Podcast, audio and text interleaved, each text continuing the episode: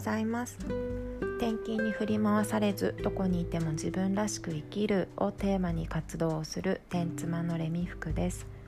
この番組では自分らしく生きるってどういうことなのか私が見聞きしたことや考えたことをお話しします。あなたの自分らしさを見つけるヒントになりますように。前回の放送で人生の大きな大きな目的は実はみんな一緒ではないかというお話をしました。宇宙飛行士も専業主婦も整理収納アドバイザーもみんな大きな大きな枠組みで捉えると自分や誰かを幸せにするっていう、ね、大きな目的のために生きていてで今やっていることっていうのはそれを叶えるためのそこのその目的にね行くための手段なんじゃないかというお話をしました。で自分がそのどういう手段を使ってねそういった目的を達成するために生きていくかっていうのを選んできたわけで、まあ、その選んだ結果結果というか手段ですね職業であったり、まあ、今いる環境だったりっていうのがあなたらしさそのものなんじゃないかというお話でした。でね今日はその自分らしさというかその手段っていうのはね手段ただただ手段であるというだけなのでその環境が辛くなったらいつでも他の道にね行っていいんだよというふうに考えているお話をします。でね大きな大きな目的って目的っていうとなんかこう目的地があるような感じでそこに向かって歩いていくようなね感覚があるんですけどどっちかというと常にその状態でいるための今やることを選んでいるっていうような感じかなというふうに思ったんですね。なのでいつもいつもこう自分や誰かを幸せにする遠い目的に向かって歩いていってるわけではなくって常にその状態であるためにどういう歩き方をしていったらいいのかっていうような感じかなというふうに思います。だから、ま、例えば転勤族のね妻の例を出すと夫の仕事で転勤の事例が出て家族で引っ越しをしてついていくと。で自分の仕事はそれでは続けられないので家族でもね家族でこう一緒に住む生活をする夫を支えるだったりとか子供をね家族みんなで育てるだったりとかそういうのが自分の幸せでもあるしみんなの幸せでもあるというふうに判断をして自分の仕事は辞めてついていくっていう選択をしたとしますよね。でそれで専業主婦になったでそれでやってみてどうも苦しくなってきてしまった自分も本当は働きたかったのにとかね仕事を本当は辞めたくなかったっていう思いが出てきてしまったとかそういう風になったら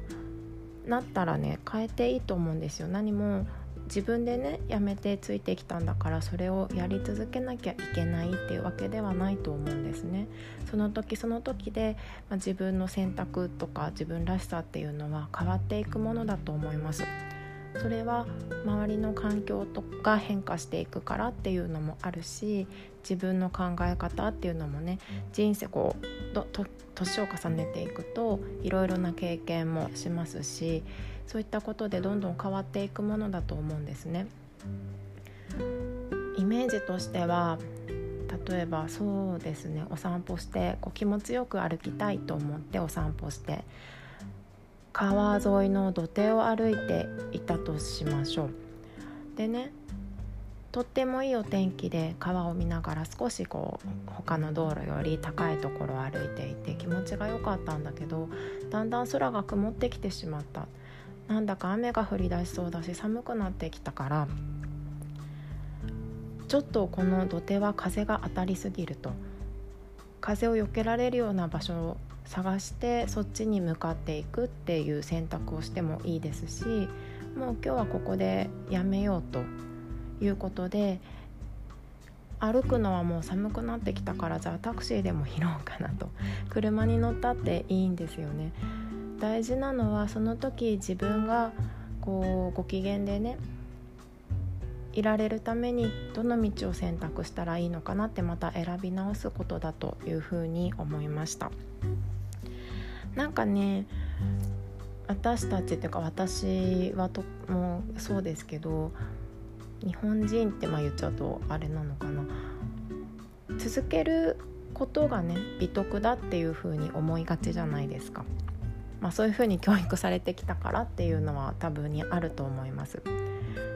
学校生活の中でね一度入った部活を変えるっていうのは例えばとても反対されたりとかね続けることに意味があるなんて言われたりしますし自分の選んだことは最後までやり遂げようそれがいいことだって思ってしまいますよね。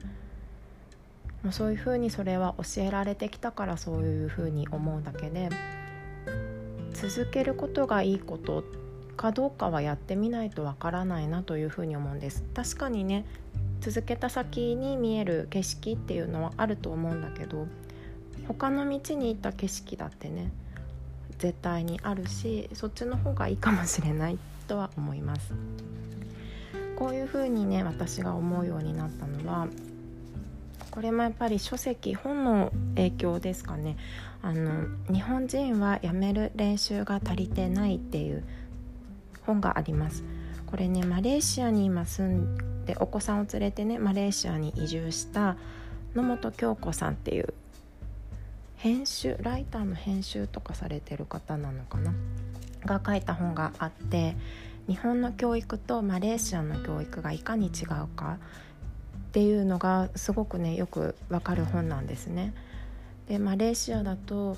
学校も結構みんなね何かトラブルとか自分がこう子供が楽しく通えないっていうようなことがあれば頻繁に学校も変えるし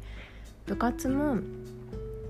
むしろ続けないでいろんなことをやれって言われるんですって。いろんなことやってみないとね自分が何に向いてるのかわからない。子供のうちにいろんなことにチャレンジできる方が自分の可能性を見つけられるっていうような考え方です。なのでもう本当にみんなねどんどんどんどんいろんなことを始めてどんどんどんどんやめていく、